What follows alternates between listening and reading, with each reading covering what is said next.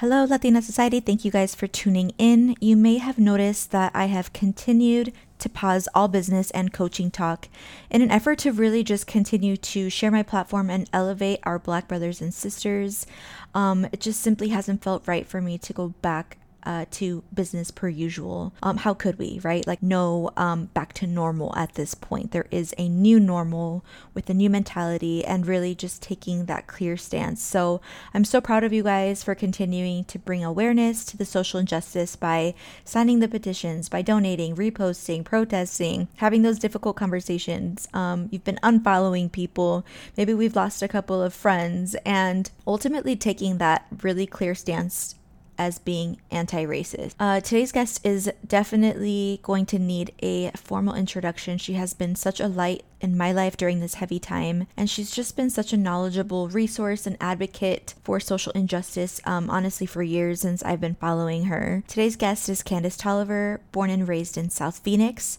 She's a mother, an educator, and she's extremely passionate about education and leadership. She spends most of her time, known as Miss Tolliver, creating a culture in her classrooms to educate, equip, and enable young leaders to lead themselves so that they may use their influence to serve the common good. Her leadership journey honestly began in sixth grade, and her story is just so impressive. She's going to share it with us today. And her resume is super impressive, working from St. Mary's to American Express Leadership Academy. Um, she just really knows the significance of being a servant leader, and she knows that significant change in her community begins with the students that she serves, whether she's teaching, whether she's leading community workshops, or volunteering with youth at her church. She recently completed her master's in education with a focus in educational foundations from NAU, and she's going to return to the classroom this fall as a seventh grade English language arts teacher. So we're definitely going to be thinking of her and sending her all the positive vibes because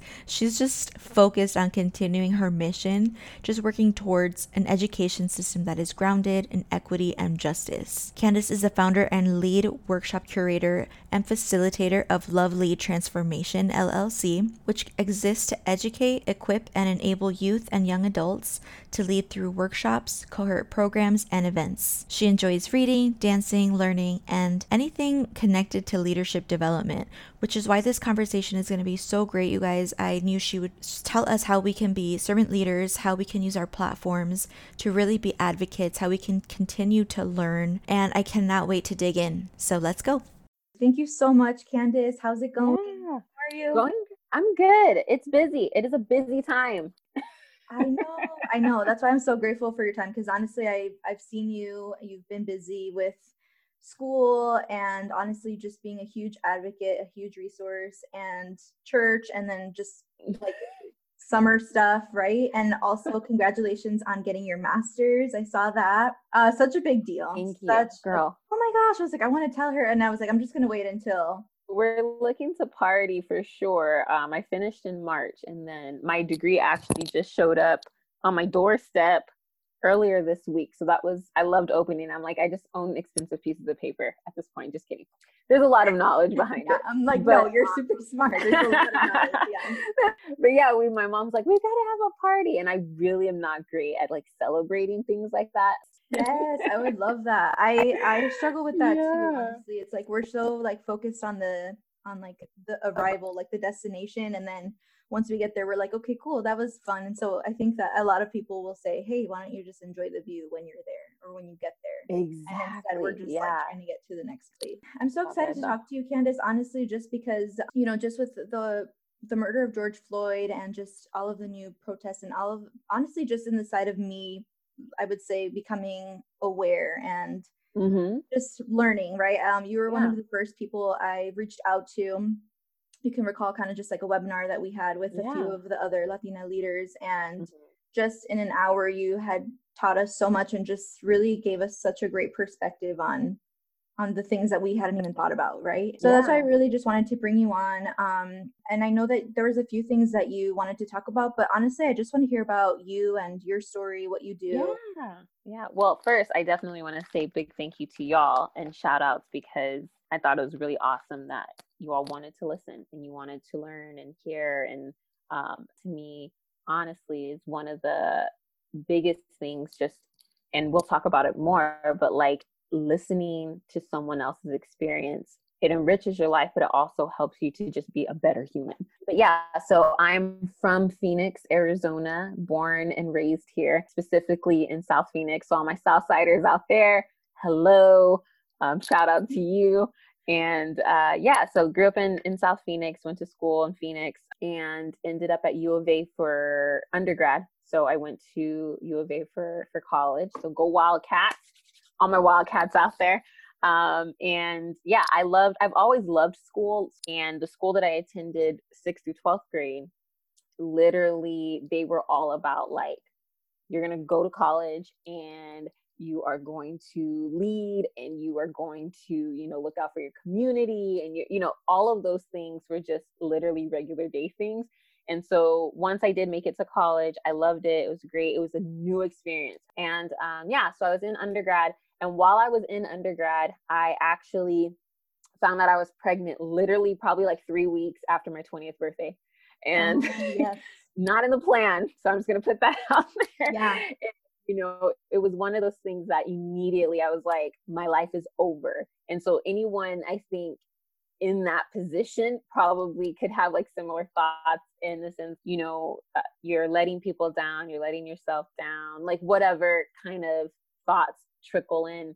And um, yeah immediately i was just like wow like my family is going to be so upset. There's going to be all of this. Somehow i still can't explain it to this day but i i had a moment where i like my mind just kind of switched and was like you're going to finish school. We're going to figure this out and like we're just going to go for it. So um yeah i reached i reached out to my advisor. I had already paid for you know my books for that semester because i was a junior that year um, had paid for my studio like apartment situation. I had um, a job. I was doing research with a professor. So all of these things were set in place and my mom literally was like you can move home. Like you lit are a child. And she's like you don't have family that you're going to be around. Like you're going to be by yourself. And she's like you can move home. Rightfully so. And i literally told her no. I was like i'm not moving home. I was like I'm staying in Tucson. And so I look back now and I'm like, yo, you are wild. I got a doctor in Tucson. I still went to class. I did, you know, my research with my professor. I kept my job. Um, my son's dad would drive up for our doctor's appointments for our son.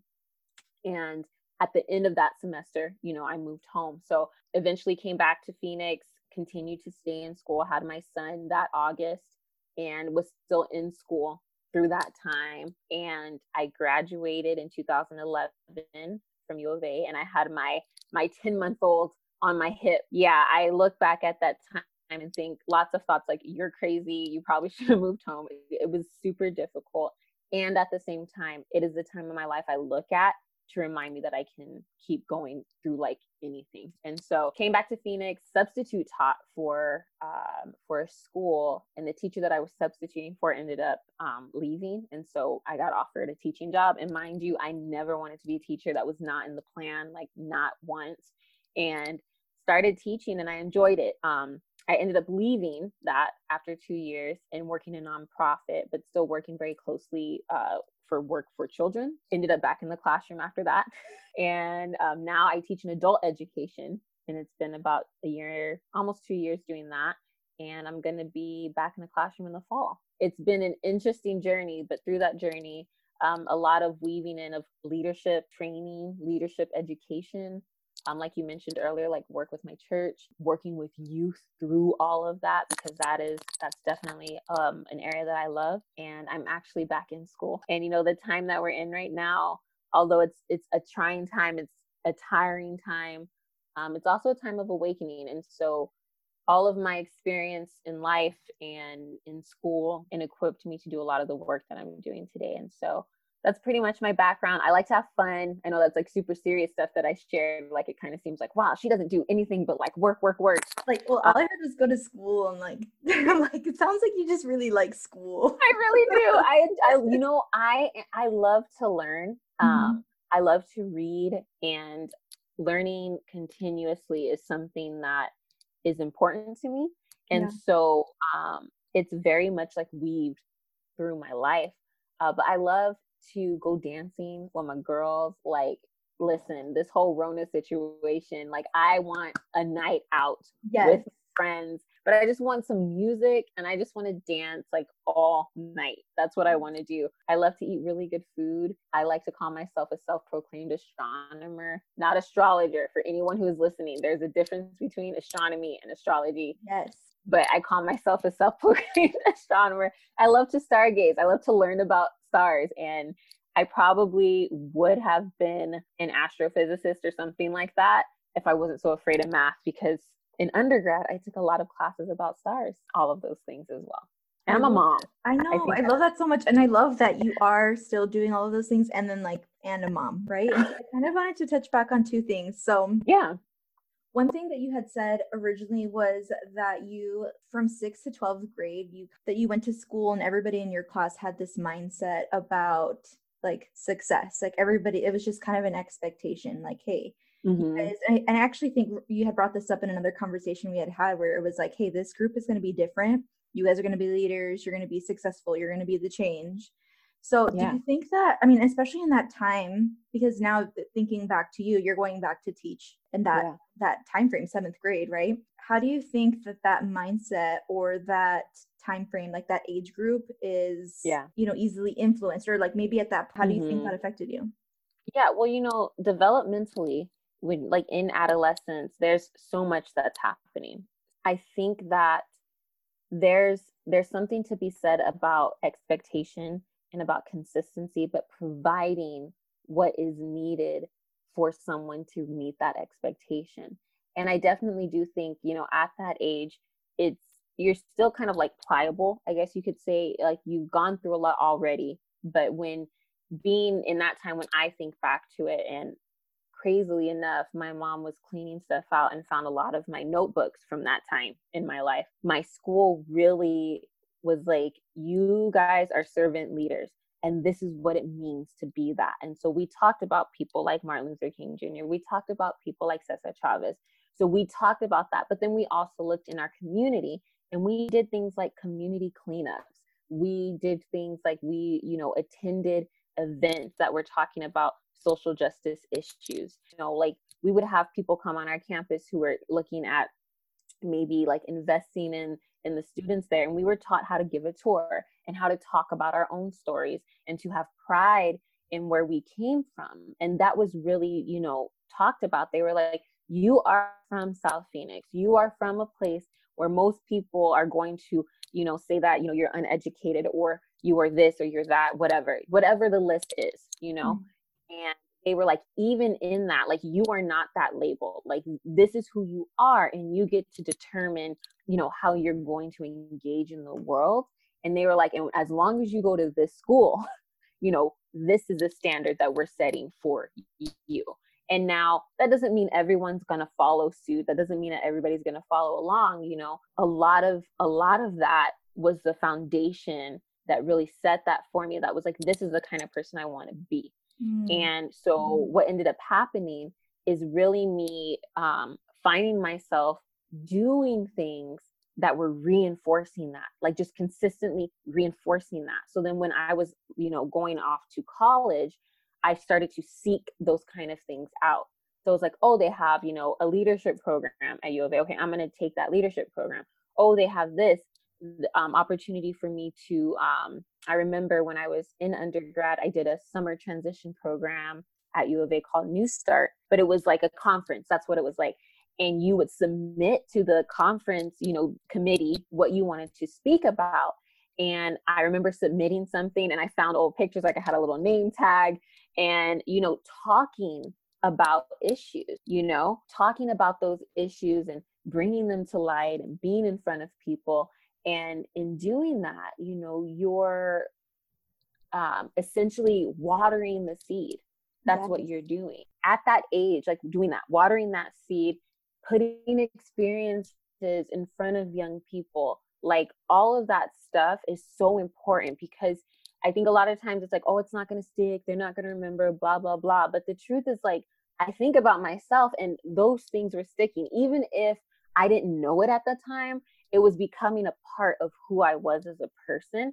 And now, when asked, like you're asking me right now, I look back to that time and i think wow like having those experiences really had an impression on me and so it's one reason why you know a lot of people when they'll talk to me they're like oh you know they'll learn that i love working with like high school students and learn love working with you know just kind of those those preteen age and they're like why you know yeah. but the big thing is i believe a hundred percent in my heart like that all they need are people who are in their corner who believe that they've got inside of them already like they have everything inside of them already they just need people in their life who are going to pull that out or who are going to water that um, because they're going to go off and they're going to be adults one day. They're going to be your future presidents. They're going to be your future doctors and teachers, lawyers, parents. Yes. They're going to be your future. They're just, they are the future. And, you know, I say all those examples of titles,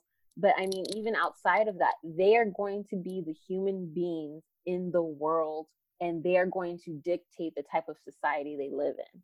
And so to think that you can just kind of put them to the side and you know a lot of oh be quiet you're just a kid blah blah blah that's when you're going to have you know you know have a generation of people who've been silenced their whole lives and then they became adults and are trying to trying to find their voice and eventually finding it but imagine the impact that we have when we give them that attention as mm-hmm. they're growing up from birth all the way through so um yeah it had huge impact on my mindset who i am today yeah. Um, and so That's I think so, so powerful. Seriously, and watering that seed, but then also providing what's needed to meet that, like Girl. setting expectations, but then providing what's mm-hmm. needed to set the expectation. And that's obviously like, that's the problem, right? And so a lot of times maybe we don't want to set high expectations because then it's like, oh, well, can we really provide as as a mm-hmm. system, as an educate, you know, as an educator, where we live, um, the yeah. resources. Can we really even provide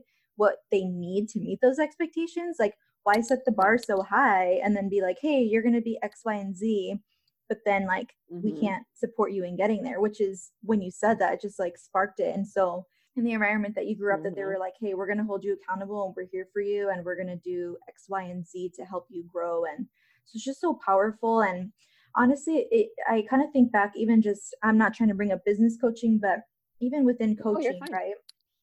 Um, mm-hmm. Um, we always say that we always end up coaching who we used to be, like the a past mm. version of yourself.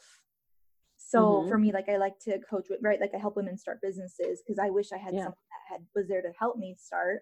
And so for yeah. in this situation, you as an educator, I'm like, you know, thinking about maybe who you needed or who was there for you that you want to mm-hmm. go back mm-hmm. and help like maybe the seventh grade you the yeah. high school you right and that's why it's so powerful because you're like you you can go there and you're like i know that this is like they just need someone in their corner someone that's mm-hmm. going to be cheering them on and that's going to be Absolutely. helping bring those talents out that's why everything you just said i'm like 100% and that's yeah. the natural educator in you that's just it's just a gift and it's like no matter what career you would have picked, even if you were an astronomer, you would have always been an educator. Yeah. Oh, I, absolutely. Like yeah. My friends, I'll be out with my friends and I'm like, guys, you see that? That's um that's you know, this star. That yeah. is that's me. Yeah. Um but yeah, you know, I, I think like being it gets me back to representation matters. I just did a um conversation uh, thing with uh, a group of people, you know, they had asked with a uh, facilitator was like, you know, when you hear Black Lives Matter, like, what does that mean to you, you know? And I remember telling her, like, that's the, the words, that's what it means, you know? Yeah, like, Black Lives Matter, that's what it means, you know? And it was a great conversation, but then we started talking about things like microaggressions and how, you know, representation matters. So even when I think about being an educator in a classroom, started teaching. I taught at the school that I attended. So the school that I attended from seventh through 12th grade, you know, was the same school that I ended up teaching at. It because, you know, well, the opportunity had presented itself. It wasn't something I was looking for, but it meant so much to me as time moved because I needed them to understand like there are no excuses here for you to not be able to do X, Y, and Z. And I would I would tell them straight up, I'm like, your environment at this moment is not created for you to succeed. Mm. And we mm. would call things out. I'm like, there are liquor stores that are in our community, like inside of the community. You know, where I live, honestly, there like all these houses and like in the middle of the houses yeah. there's a liquor store there i'm like there are payday loan places on the corners of streets and i tell people all the time i'm like listen do you see that when you go further north do you see that when you go further east and the answer is no you do not and so i would tell them like you need to understand a couple things i'm like one never be ashamed of where you're from ever I mean, listen, I will tell people all day long, they're like, where are you from? From the South Side. you know, yeah, yeah. I don't have anything negative to say about that. I'm very proud of where I'm from. And I also told them, but you have to also be aware of your surroundings and not to get caught up in the systemic things that are in place that mm-hmm. have been created to try to dictate to you what you're worth and and the value that you bring to the world. Wow. And so I'm like representation matters. And so I would just tell them time and time again, they're like, oh well, miss, I don't know how to do this. I'm gonna be, you know, I don't I don't know how to apply for this. I don't think that I can do this. And I would have my degree from U of A sitting there. And I was like, listen, you know, getting your degree is not the be all end all. I'm not saying that ever, but I would have students that literally would be like, well, I don't think that I can go to college or to our, you know, I, I don't think that I can get into a university. And I was mm. like, listen, I attended this school and I attended a university and I graduated, right? Mm-hmm. If I had a student, I had a student once who said that she found out that she was pregnant, right? And you know, I was like, and she reached out to me. Yeah. Um, she wasn't my student anymore, but she reached out to me and she's like, Hey, miss, like, this is what's going on. And I told her, like, it is going to be hard. And so do not get me wrong. I am 110% like, you know, these are the realities of the situation. Right. And you can do it. You are capable. And so when they see that in me, then they're like, wow, I can do it.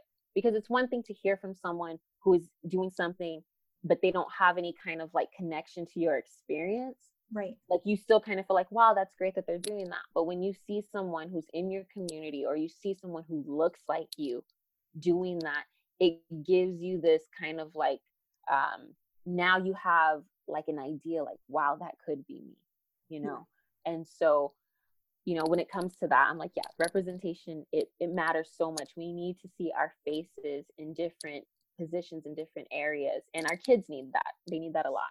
So so powerful. I love that so much candice. Um one thing i wanted to the second thing i wanted to touch on yeah. was also now that you're okay so you talked about your son and yeah. how he just like you graduated you have a 10 month old but now he's like a grown man. Crazy it is so how, crazy. how old is he now? And then like yeah. what are some maybe things that you because one thing i learned about you too is that that your son is afro latino and I, I, didn't know that. But also um so maybe just tell me a little bit about him and just like how yeah. that you implement. Yeah absolutely. So you know yeah, he's nine now, which is insane. He's going to be 10 this year. And um, he's actually a 10 year old, which is crazy to me too, because I'm like, yeah. Girl, I feel crazy. I'm looking at myself like, are you even adult enough to have a 10 year old? Like, when, you know, but I feel like parents feel like that in general. Yeah. Where you're like, am I like, am I adult enough for this? and, you know, I look back now and I'm like, well, you were a baby when you had your kid because i will tell people all day they're like 20 is not a baby i'm like oh but it is yes he is afro latino he is obviously you know i am black i'm a black woman his dad is mexican american he uh, is a joy to be around um, he has taught me a lot i think i mean i'm sure you can relate anytime you're a parent, like you realize, like, you know, you think you know what you're about to do as a parent, but the truth is, like, you are now the student and your child is the teacher. oh, yeah. Oh, so quick. Like that role gets it's, flipped so quick. It's, yeah, it's, you know, it is a mutual learning relationship. Having him, you know, I think when it comes down to it, is I had community. I had massive amounts of encouraging community around both of us. And even with his dad, we had that early on. I mm-hmm. can recall back so many times where, you know, I've had tears where I've like, I can't do this because I just had a baby. Your emotions are all over the place. I was mm-hmm. still, you know, 20 years old, getting up every hour and a half to feed him while trying to read books and turn in assignments. And, you know, you also are still young so you're kind of like mourning a bit that that side of you that you know would be kind of out doing what you want when you want right. and it's a sacrifice and you're learning this massive lesson in selflessness as you're still learning how to how to be selfish for you and so it's like a weird kind of dance and the best example i have is like you know watching like 16 and pregnant and things like that and you know, I don't know if anybody teen mom, right? Yeah, no, and like um, teen mom OG over here. Yeah, you know, yeah, yeah, yeah. For all the OGs on here. Um, so, but watching that, and I remember like, you know, people being so judgy, like, oh my gosh, I can't believe like they're not wanting to take care of their kid. They want to be out with their friends. And I would tell people like, yo, just because you have a child does not mean that developmentally you are out of your adolescent years. And you know, for me, community was massively important because my community was affirming. And so we had community around us that was so helpful. Um, I remember I went to New York City um, as a delegate um, that got to represent, you know, our Phoenix, you know, um, academy, but in New York City and meeting yes. all of these leaders from all over the world at a global alumni, you know, a, a global leadership summit. And even in doing that, I'm able to pick up and go for three days because I trust people who are here to help take care of my kid.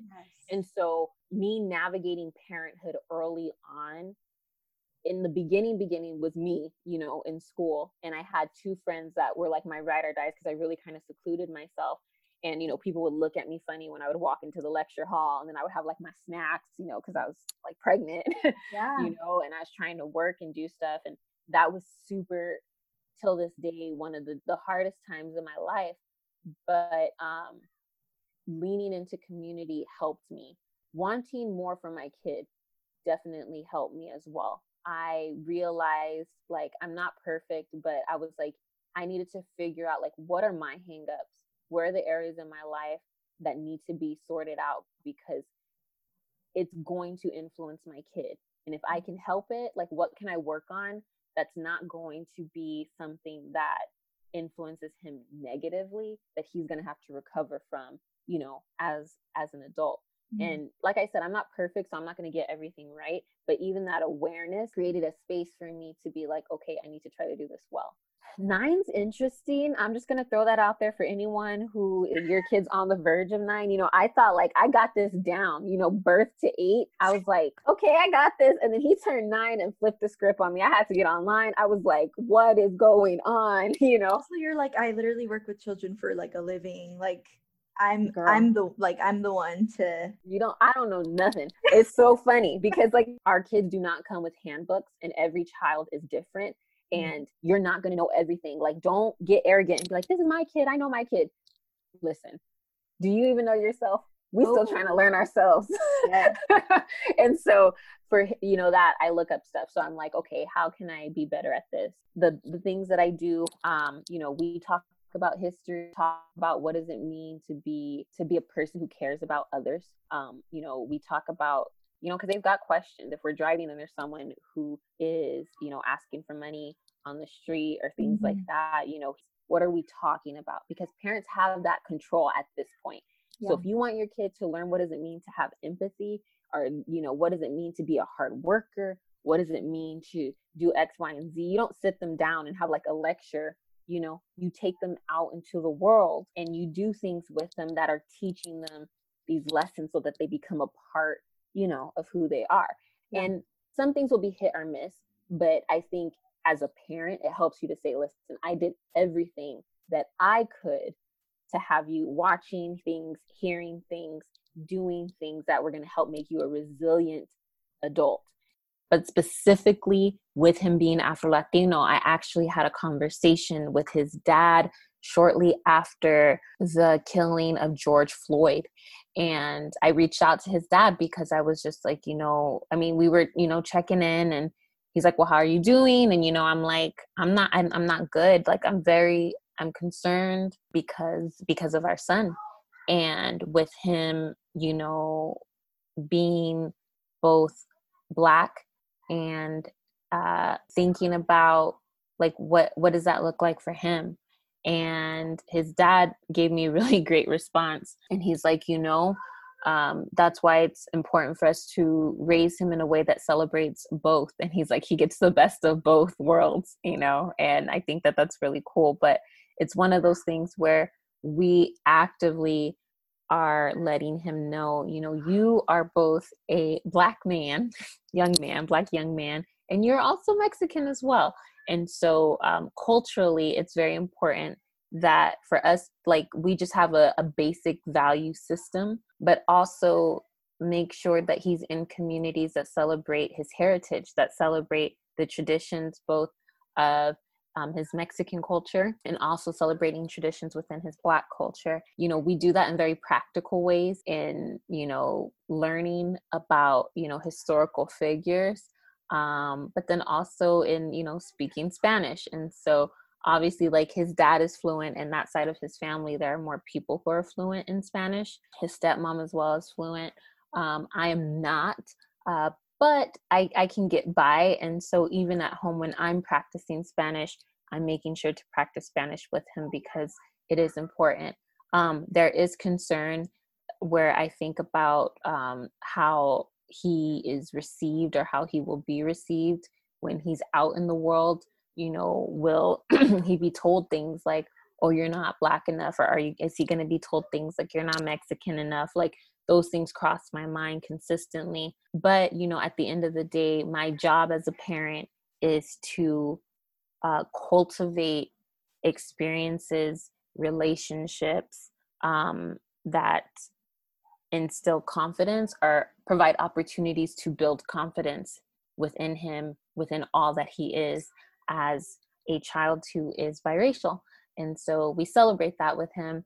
And I think it's really important for us as people to think about think about those populations and think about our children especially as we're raising them letting them know that that there are going to be people who look different than them that come from different backgrounds than they do um, and to acknowledge the fact that some people are treated well and some people are not and that they get to be a part of a society that is just and that treats all people well, that calls out things that are being done that are unjust. And, you know, my hope 100% of the time is that he gets to grow up in a world that is more anti racist than the world that we are now in. And, you know, I don't know what that looks like. He's still, you know, relatively young right now but I do have hope. I have hope for the future. I have hope for his generation and even you know the generation that's right behind me that you know we're doing the work we're putting in the work and we want to see a better world so as the mother of an afro latino uh, i think that that is something that is vitally important to me you know that his father and i try for me being here in this moment um, i can definitely speak for myself um, in encouraging that that that our son is someone who celebrates both and at the end of the day is is comfortable in who he is. And so um, when his dad and i connect you know when he's spending time with his dad he's getting getting these same and similar conversations. And so um, you know we just we really do our best and try to surround ourselves with communities that are inclusive and that are welcoming of all people I remind myself I am raising an adult. I am not raising a child. I am raising an adult. Yeah, no, I, that's like I'm I'm literally taking parenting notes because littles are still two and three, but I'm like, it's true. Raising an adult. I'm like, Mateo, you're two, but you know, I'm raising yes. it. I love it that you have them do their own laundry. I oh yeah. Post that and I was like, dang, like I definitely at that age, I don't remember doing that. But like I'm like, look at this. Like, you know, they can pick up these skills and it becomes like regular for them so yeah yeah that's actually every week every friday is our laundry day and i'm like okay and i make them put it to the dryer too and for uh-huh. now they enjoy it and whatever you know yeah but i'm like yep everybody here does chores so so good well i really loved that whole take um on parenting and just like took so many good notes because i'm not there yet but I'm definitely going to be leaning in when I come up to those phases. So I know that you have been talking about educational leadership and you've taken so yeah. many like courses on leadership. And you know, mm-hmm. one thing too that I want to point out to myself about myself that while you were talking, it it kind of just clicked with me. I'm also a great student. I love to learn. I love to read. Mm-hmm and I love to um, personal de- personally develop myself, right? And I yeah. think I think with this whole just like racial injustice thing, mm-hmm. it shook me again. And I was like, I read, I I watch stuff like so that was for me too. Was like, wow, I I need to add different books in. Yeah. I need to be watching different things. So just even when you said that right now too, a lot of us are readers and studiers, and it's like, okay, well, we just need to diversify that and learn more about specific topics. Yeah, so absolutely that was just even right now when you said that, I was like, oh yeah, me too. Because some people don't read, some people don't listen to mm-hmm. podcasts, they don't grow, they're not trying to personally develop. Mm-hmm. And so it's just is really, I think right now everybody really is trying to learn and to be able to use that with their parenting, at work, in their business, with leadership. So right. I thought that conversation was so appropriate with with your background and everything that you've learned. So I'm an open book. Yeah. I'm going to be taking notes. Um, or talk about? One of the things that's happening right now that I think is really great is what you just said mm-hmm. is that there has been this um, awakening, this jolt of people seeking. And I think that it's appropriate for the time. And mm-hmm. I think sometimes it's reading a book, it's listening to a podcast, it's participating in a talk, it's listening to a friend, you know, and it's opening yourself up to, like you said before for that we don't know a whole lot and it, it's humbling it's about humility like and there's nothing wrong with not knowing and i think a lot of us struggle with that i know that i like to call myself a recovering perfectionist because i always want to get things right and i want to do them well but that's something that i've learned through my own background and being like oh this is when this started this is what you mm-hmm. were trying to cope with mm-hmm. you know but it's okay to be a beginner and for some reason i think it's so difficult for us to to come to terms with that. But the truth is like we were all beginner at one time. And so i think that it's a great time for learning. And it's a great time for using google you know? Like the fact that we look up recipes what is stopping us? Where is the blockage from saying why can't i look up what it means to be anti-racist? Why mm. can't i look up black history? Why do i need to wait for February to come around for me to kind of feel like, oh, I should engage in this, you know? Mm-hmm. And we could talk about systems and education systems and how we have very Eurocentric curriculums and, you know, white centered curriculums where it's all about, you know, you know, we can use Christopher Columbus for an example. I mm-hmm. use that example consistently because I remember growing up in school, learning a song, doing a craft, you know, and then I became an adult and I was like, yo, like this is trash. Like, how dare you? Like, I felt mm-hmm. bamboozled. I felt yeah. so bamboozled, but it's, I think that's what we're dealing with now. Like, people are like, you know, learning about Black Wall Street. They never knew Black Wall Street even existed. They don't know what the Tulsa Massacre is. Like, they don't know that. And the truth is because our history like we and this is when it gets down to systemic racism and where people have to understand that these are systems that were put into place by people who truly did not value black lives. Like that was not a part of it. You can look back you know at our constitution. You can look at anything and you know the people who were writing these were like but these are the people who this is for mm-hmm. you know? And so when you look at history of course conversations about Black liberation, about Black people thriving, is not going to be talked about. And when you mm-hmm. want the, you know, you want the the student to think like, oh, the US is so great and look at all these great leaders. Of course you're not going to air their dirty laundry. And that and that is a part of the problem, but that is what people are starting to see now that the information has always been there there are researchers who have been researching, there are writers, there are academics, there are people who have lived through this. I've been talking to my grandma and to my granny just about their own experiences from living in the South and moving west to Arizona mm-hmm. and their own stories of stuff that have that has happened. And I'm like, that happened? Like what? And they're like, yeah. And you know, that was their life. And what's so wild is that that has been so wiped away from our history classes. Mm-hmm. And what people need to understand is that Black history is US history. There's not this separation that's tried to been create that has been created, but it's it's a part of history now we're just in that time and i think people just have to come to terms with you know hey what i was taught was probably not correct you know or it was only one side of the story and what we're dealing with now is hundreds and hundreds and hundreds of years coming and it's like one of those things where you try to sweep something under the rug and I tell people like there ain't no more like there's no more room under the rug. Mm-hmm. And now like you know now it's all out and what does it mean to be educated? I think what that looks like is it's, it's being a listener. It's being a beginner.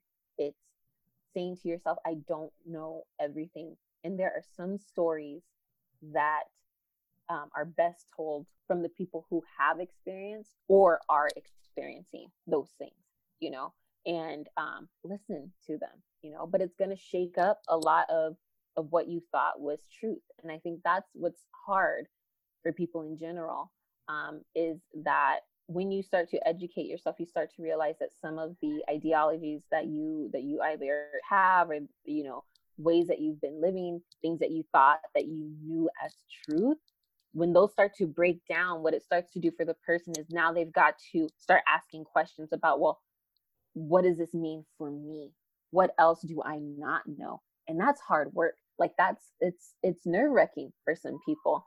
And I'm pretty sure as you have, you know, learned and you are sharing more and you guys are talking about, you know, what you're talking about and you are seeing people maybe lash out. You are seeing people unfollow. You are seeing people, you know, kind of have like this jerk reaction of like like what are you what are you doing why you know what i mean and so mm-hmm. you know and it costs it costs something to educate yourself. It costs people friendships mm-hmm. and, mm. you know, platforms. Like yeah. it's going to cost. When you are a learner, a part of the learning process is walking in and saying, like, these people have done the work. Now it's time for me to engage and to learn. And that also means that it's going to come with a new responsibility. Girl, I'm bamboozled again. Listen, every day people are like, what? Huh? What? I didn't know this. This is crazy. What? You know, and just, I mean, yesterday, Loving versus Virginia, you know, they call it like Loving Day or whatever. But, you know, being an interracial couple was illegal. Right. I think what they said 53 years ago when it passed. And I was like, y'all, 53 years is not a long time. No, exactly. You know? It's like you, when you, it's almost like when you think like, oh, my mom's old right? Like she's right. 40, and then you're like, wait, 40 is actually really young. It's and really young. Yeah. yeah. right. And but I do think, you know, for everyone out there who is who's learning and what I think it helps do is it helps you to figure out like where you stand on issues and it helps you to be educated about those issues and mm-hmm. to be mm-hmm. a voice for those issues in the face of what sometimes is going to be backlash or combative you know, comments or being dismissed or whatever it looks like. But I really think like if there is information that is going to help you to better understand and gain gain good good things in life from being educated like why would you not want that? 100% you know, why would you not want that? Um, but it's because it's work. Yeah. Anti-racism is work. Having these conversations is work. Reading the words is work. And, you know, I tell people, you ready to work? One conversation I had, um, it's so true. One conversation, um, my last guest, actually, his, if you know PJ Sparks, so he was my guest, and he was like, mm. part of the problem is like our generation is like, we want things like now, and then we're expecting change now but it doesn't work like that he's like in you know our change right now we're gonna yes we're making change but it's mm-hmm. it's something that is that we're really gonna see for you know come to fruition even 30 years from now and it's just taking yeah. those steps right now and, and mm-hmm. our generation is used to like instant right like we want oh, things oh, girl, now yeah. we don't we don't mm-hmm. want to work we don't want to do the work right we don't right. want to we just want it now and so because i've been seeing people saying oh all of a sudden you know people are depressed they're anxious they're mm. feeling x y and z right and it's just because we in the in the process of becoming educated in the process of watching and hey like a few months ago for covid people are looking up recipes and fry you know like air fryer recipes and now we're right. like who is now everybody's in history class like who is this person who killed malcolm x like literally. right yeah, no, like, it's this whole complex situation going down this rabbit hole, and we're like, dang, ice. And then, like, what's going on over here? And, you know, like all of these other things. Girl. And I think that that's why people are like, whoa, this is like maybe you get overwhelmed with all of it. But I, it mm-hmm. still comes down to one day at a time, one piece of information mm-hmm. at a mm-hmm. time, one problem at a time, and doing your part. Yeah. So, um, I just wanted to say that also for people that are listening that are feeling maybe overwhelmed with like all of a sudden it's like, okay, well, I'm going to learn more, and then information overload, and you're like, oh, my, I'm I'm useless, I'm small, I have no voice, or I can't do anything. You know, that was some of the stuff I felt too. I was like, there's no point, you know. But then there, it's it's not. This is part of that that painful change, like you said. So putting in the work. It's a lot of information, and I think that we have to remember, like we're in the middle of a pandemic. There's still, you know, uh, people who are being are staying quarantined. There's the social distancing. There's the stress behind jobs. There is there's a lot that is happening right now, and so what I remind people to do is like do the work, but also like you know yourself. Take breaks. Take care of your health take care of your mind, take care of your body, take care of your spirit. Because at the end of the day, like you're not going to be worth much to yourself, to your family, to your community, to this world if if you're not taking care of you. And mm-hmm. I think that that's why it's important that you have community and that you are connected with people who are also trying to do the work. You you can't do it alone. Be okay with you know not being okay like learn how to settle in to the the hard stuff and mm. i remember when i was in grad school i was learning about the history of education which it's a system and so racism is very much just it permeates every part of it and i remember reading the book and i had to write a paper about racism i can't remember the title of it racism americanization blah blah blah you know in, in education and as I was reading, I was like pissed. Like I remember reading it and being mad. And I remember emailing my professor and I was like, this paper and this chapter were so hard for me. Like literally I would like read and then I would have to put my book down. Like I would read a page and be so like, I cannot believe that this yes that this happened. Yes. And I think that it's so important that that we sit and we and we resonate it. We let it permeate, we let it sit with us. We feel the emotions that we need to feel and then we figure out how do i need to act mm-hmm. what can i do you don't have to do everything but there are so many resources that are out there for you if you want to start to learn mm-hmm. and i'm going to tell people like it is a rabbit hole it is like and a big part of it is that like it was not taught like it through our lives while we were in school but it's purposely left out of the conversation yeah. you know? And yeah. so now we have to to to figure those things out. Uh, like give yourself grace. That's what i tell people give yourself grace. And everybody's going to be different. There's going to be and i like one thing that is kind of being talked about is like every person that you talk to is going to see things differently okay like i am a black woman i am very glad that i'm a black woman i have no ill feelings about being black you know? But you like my perspective and my life experience is not going to always be the same as someone else who is also a black woman like you, the, everybody is different. Listen to the experiences of black people so that you can start to understand like okay this is a life that that they are truly living these are the things that they're coming in contact with but then also realizing okay now i'm going to do my work and i'm going to figure out how do how do i fit into what is happening as far as like what does it look like for me to be an ally? What does it look like for me to be anti-racist? And take it upon yourself and to think about like what gifts do i have to bring to the table? And mm-hmm. how can i use my gift and talk about these things so that these things are placed on the forefront? The world has plenty of problems that it's dealing with. The atrocities that are going on are endless. And if you're on social media, you know every post that you see, like eh, eh, there's a lot going on that is terrible. And at the same time, there are people who are here who can work towards change. And the mm-hmm. way that it happens is by doing. So the biggest thing I can say what not to do is nothing. Yes. you know, people when you think about it and like really being tangible, but even if in that moment you're like, I'm overwhelmed, I've read a book, I read an article, I watched this video, I listened to this podcast, I don't know what to do. I'm like, get with someone who is doing it. Find a friend, the buddy system. Hey, I see that you're really into like this whole anti-racist work and I don't know what to do and I need community. Can I, you know, uh, like, and that's why there's no excuse. At this point, there is no excuse to not be doing something. Yes. You know, and if you can't go out and you can't protest or that doesn't align with whatever, that's cool. We got people out there who who, who are saying that's what I want to do, you know. Right. Maybe you are raising children.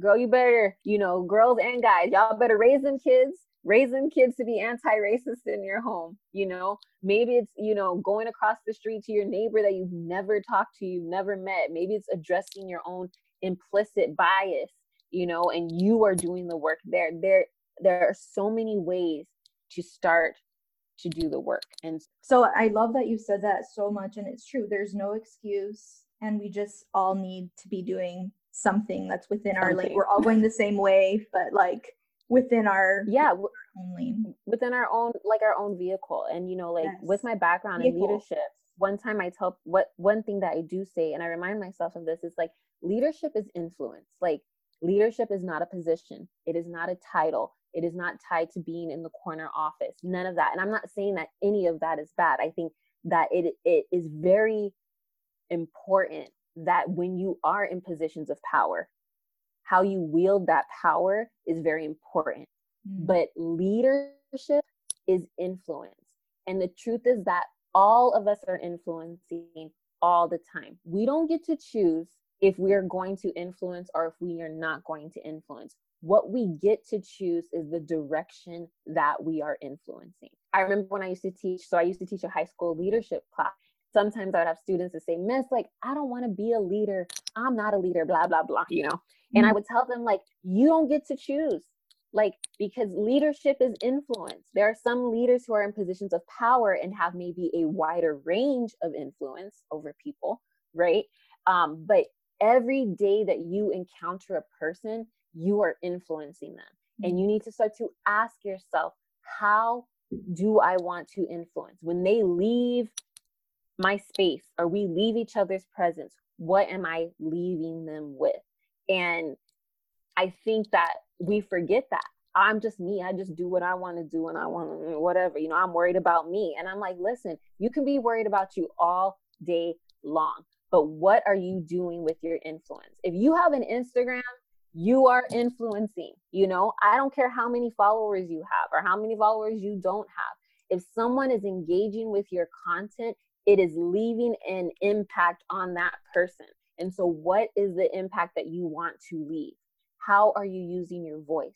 And I think that we have to remember that, like, our voices are valuable. They are so valuable. And thinking about the conversation of like, what are tangible things to do is like, you've got to remember number one, this is a project for the for the whole of humanity. It, this is something that um, we need collective voice and so there has to be people on all fronts in every kind of position that are saying, hey, you know, we are actively trying to pursue anti racism. It has to be the parents, it has to be the doctors, it has to be the teachers, it has to be people in legislative positions. You know, like mm. everybody has to collectively decide to go the same way. But yeah. the truth is that collective voice happens when individual voice is happening. Mm-hmm. And so we've got to learn how to lead ourselves, right? Because I love me some leadership. But the thing is this self leadership is massively important. Being aware of what are your strengths, what are your weaknesses, how are you neutralizing your weaknesses while increasing your strengths, and realizing like I bring something to the table. And so you've got to have that confidence in yourself to understand that your voice is very important and your voice is not the most important you know what i mean yes. Like it's important but it has to join in with the collective voice and that's what makes the collective voice stronger. And so i think that sometimes people forget that they just kind of are going through life like well i'm here and whatever but i tell them like but yo like but you were created to be here like mm. this is not an accident. This is not a coincidence. You are here now. And there's a quote by john lewis that i love and it says like i'm paraphrasing it but it says like we may not have chosen like the time, but the time has chosen us essentially. I'm such an advocate for people to understand that value that they have, that they possess, and that their voice, it matters, that they matter. And when their voice is not a part of the collective voice, we are missing a very integral part of our community. Mm-hmm. And so when you value your voice, right, and you feel like I do have something to say, I do have something to bring to the table, that's when you really start to step into that that place of like okay i'm aware of my influence and i'm going to be responsible for my influence.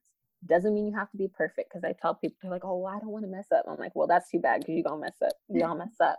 But you know and the truth is that you know the world is changed by individual people we have to be mindful of the ripple effects that are created from the work that we do. And you, like you said, we might not always see the fruit. We might not. But mm. the fact that there is more in front of us should be something that lights a fire under our butt. The youth of our world is one reason why I'm like, even if I don't get to see it, mm. the fact that I'm trying to leave something for them, a better world for them, it is worth it all. When I think about my nine year old, right, and him living in a world that is anti racist or that is closer to being more anti racist than it is now, give me this. You know, I said this in my other talk give me the shovel, give me the gloves. Mm-hmm. It's going to be hard work because it's everywhere. And I think that's what overwhelms people is that it is everywhere. It is in our in our shows and in our movies and in our books and you know in the clothing and the you know that that industry every single system is plagued with racism. But when we start to pay attention it's the ripple effects. And so it's a it's an issue of humanity. It's not just about one person you know but it's about all people. And um, one thing that i think is massively important for us to remember is that this is not the end that oppression is happening in a lot of places. And there are people who are hurting, people who are marginalized, being taken advantage of. Uh, like, and and we got work to do. And I people are starting to be ready for the work. But the thing is that we can't do it by ourselves. We have to do it together. And so I encourage anyone who is listening to realize that you have influence and you have impact. And you need to start asking yourself, what do I want to do with my influence? Now, that part is completely your choice thinking about like the power of your voice and what what you can do with it. One thing that i do that i'm actually probably thinking about doing again is i do a workshop that's called mission vision and values and it is vitally important. Like and most people hear that they think of businesses because businesses have mission statements and they have vision statements they have values that they that they you know um, aligned with. My workshop specifically is for individuals because you need to know what is your mission statement, right? What is your vision for your life and what are your values? Because if you can get those things in line, anything that you encounter in life as far as what opportunities you take and don't take, listen, what relationships you find yourself in or you don't find yourself in, the jobs that you choose or don't choose, if you know who you are, who you want to serve in the world, what you want to put out into the world, how you see yourself doing it and the values that you are that are your foundation it is not super difficult for you to know what to say yes and what to say no to and how to hold yourself in the world because mm-hmm. you are operating out of that. But we don't ask ourselves those questions. We just kind of like oh this is what i'm for this is what i'm against. And i'm like but what is what is your mission? What are your values? Is this aligned with that no, girl. Like uh, I don't know what notes. no, like I'm like pages of notes. Like you're schooling me. I'm like, oh my. I'm like, girl, you just took me to like leadership school, church, like all of the things, like school, like so good. I've taken so many notes, Candice. I'm learning so much, and yeah. honestly, just hearing your perspective, hearing your voice, amplifying your voice, that's really to me what what this was about. I'm like, I just want to hear and I just want to learn and and I'm just so grateful for your time and for your message. And seriously there's there's so much value in, in everything that you're that you just said. And I think that one the you know one of the things too is everybody's muted right? Like people are like oh I'm muting myself which is great so that we can listen and hear. But now mm-hmm. now that we've listened and that we're learning and hearing that's now where we're going to come in and confidently. I think that that's um, you know part of being an ally right is like let me let mm-hmm. me learn let me be mm-hmm. confident in what i'm talking about so that i'm not like eh, i don't know what to say i don't want to say anything right yeah. okay well let me learn this let me get confident in this let me get fluent mm-hmm. so that we can all be like you said collectively using our voice because if not mm-hmm. and if whoever's listening isn't collectively using their voice yes, it's still there, but it's missing. It's missing someone. It's missing you. Yeah. It's missing you. It's missing you. And that's all part of that right. collective. And that really clicked for me right now. That you said that. Yeah. I was like, that's that's what it is. To say self, okay, this person has put all this stuff out here. But like what can I go and learn on my own? How can I take charge of my own education? So, you know, get connected to the experts, find out who the experts are, and then take charge of your education you decide for yourself how am I going to educate myself on this issue? And then think about how do I put this into action? And then that's when you think about who are my networks of people? Where are my spheres of influence? Does, does that mean I get on a call with friends? Does that mean I hold a book club? Does that mean I, you know, attend a workshop, like, or hold a workshop, whatever that looks like for you? And then repeat, right? Experts, educate yourself take charge of your education figure out what is your what you do well and then do that and then keep on doing that and keep on doing that and understand that you know it's it's for the long haul it's not mm. a trend this is something that becomes a lifestyle and it's not going to stop here i think that it's you know important like for me i'm all about letting people know like you've got a voice and you have a responsibility for the words that exit your mouth and what are you going to do with those words? Do you want them to heal or do you want them to hurt? Do you mm-hmm. want them to encourage or do you want them to discourage? Do you want them to, um, you know, be agents of change, you know, or do you want them to stay with the status quo? Like, and you have to be mindful and intentional. And someone um, had said, I can't remember who it was, but the work of anti racism has to be both active and intentional. If you are not those things, you will easily start to settle back into where you were before.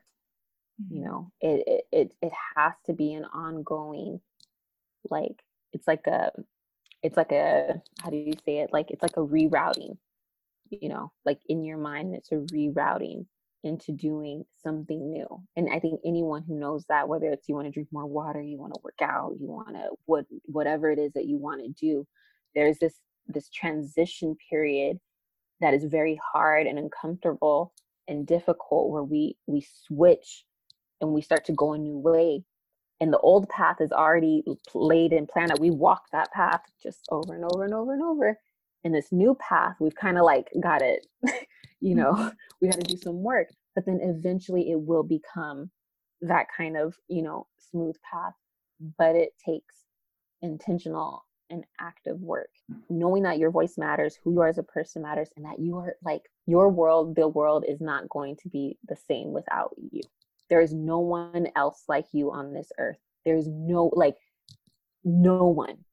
Mm. there's no one even people who are twins they are not the same person. Mm-hmm. and you've got to put value on that. And so many people have been devalued throughout their lives that they make it to a place where they're like i don't have anything to bring. I don't have anything to give. And i'm here to tell you like you have stuff to bring. You have things to give. You've got to discover that because it's already inside and i think that we forget that. It's not about you going to hear someone or going to do this and then telling you who you are you know, or telling you who you need to be. It's them looking at you and saying, who you are is inside of you. Your gifts are inside of you. I want to help you pull those things out.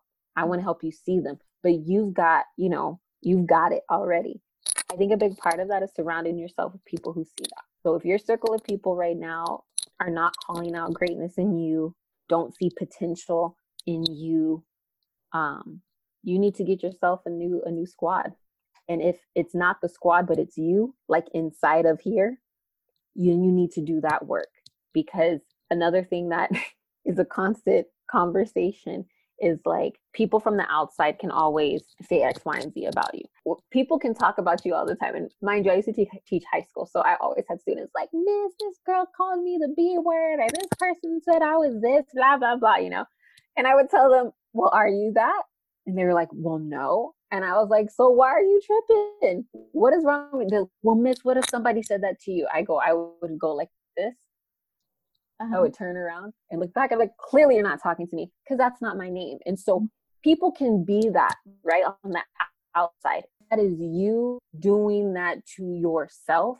You have now infiltrated. You know what I'm saying? Like, it's like those movies where they have like a mole inside. Yes. It's like having a mole on the inside and then them destroying something from the inside right? It's a it's having like that but like somebody who infiltrates right? And they're pretending to be someone who's there and but what they're really doing is getting intel. They're helping the you know mm-hmm. helping the enemy or whatever to destroy. And that's how we are sometimes. If we're in our own mind saying your voice isn't valid you don't have anything to give that is so much harder to get over. And so you know do the inner work first self leadership get around some good people and then and be that. Get out into the world and use your voice. So good. Now you're just like this is like like on the next level of like when you said hey i'm back in school i'm like whoa this is too much. Now i'm like this is so good.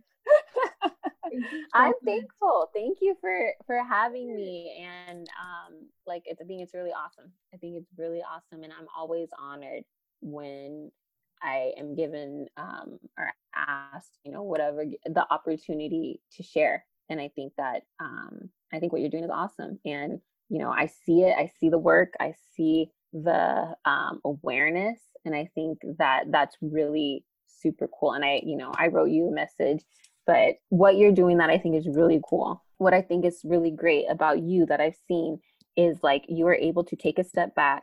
You're able to, you know, like have that awareness and then you are willing to learn and unlearn and then you put it into action and then you invite people along. And i think that that's so important. Like sometimes we live in a culture where and then all of a sudden like oh well you didn't think that before. And i'm like you know what? I saw this quote thing that said you know i might not be who i was five minutes ago because mm-hmm. i might have learned something. And i'm like You've got to give people the space to grow and to change. That is the only way that we get better. And when we shame people, you know, or we try to hold them to that, you know, it's not helpful.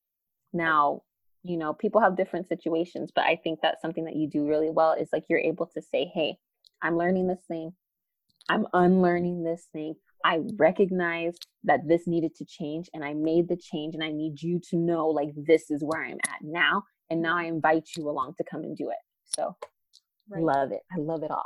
Thank you. Thank You're welcome. That is I think that pretty much sums me up in a nutshell. I'm like like once I learned something and then I'm like, "Hey, this is this is it, you guys. Like this is the way, right?" Or like start business. This is the way. Hey, like, you know, this is Jesus. This is the way. I'm like, hey, like, those types of things. I'm like, everybody needs to know about this. Like, everybody needs to learn and like try this thing or learn about this, right? Mm-hmm. So yeah. I think, yeah, you're you're totally right. I mean, yeah, and that's why I'm like all on board. So thank you so much, Candice. I'm so grateful for you you're and so just your time. Welcome. Yeah. I know this episode is going to serve so many people and really just grateful to just to know you. I'm so grateful for you, and um, I know we're going to be doing. Yeah, absolutely. That's really absolutely even just right now. You could do that. Yeah, no, and I, you know, I've been I've been sitting on it for a while, and I'm like, you know what, just do it. Come on, stop playing. And that's that's one thing that I am learning from you, and something that I admire so much is that like even when we talk, and you're like, hey, wanted to invite you to this thing so we can have this conversation. And you were like on it. And I'm like, I need that's I need that in my life. So I'm like, I'm I'm gonna model that for sure. So Yo, yo. Thank you so, so much for listening to this podcast. I'm so grateful for you. If you want to keep hearing podcasts like this, nothing inspires me more than seeing that people are subscribing. So please subscribe, please leave a review, and tell me what are some of the key lessons you learned and how you're going to apply this to your business. Also, can you do one more thing for me? Take a screenshot and post it. I'll definitely share it, and just remember one more thing. You could be one strategy away from making it big. Hasta la próxima. Say goodbye, Latina Business Coach. Say goodbye, Latina Business Coach.